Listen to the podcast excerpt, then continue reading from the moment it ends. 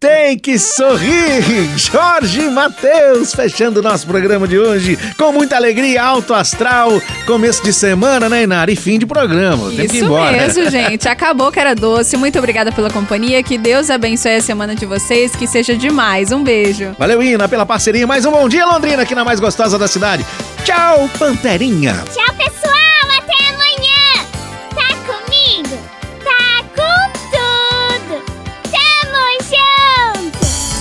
Mensagem final do Bom Dia Londrina.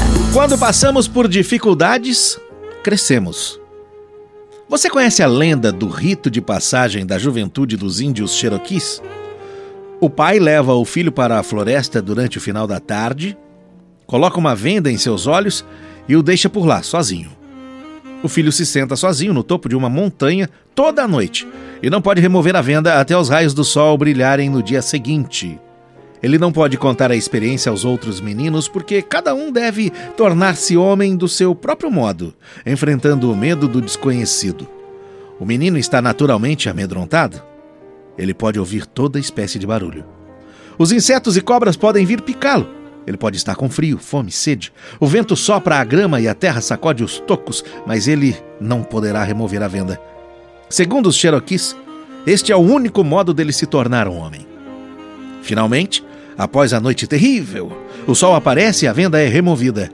Ele então descobre seu pai sentado na montanha pertinho dele.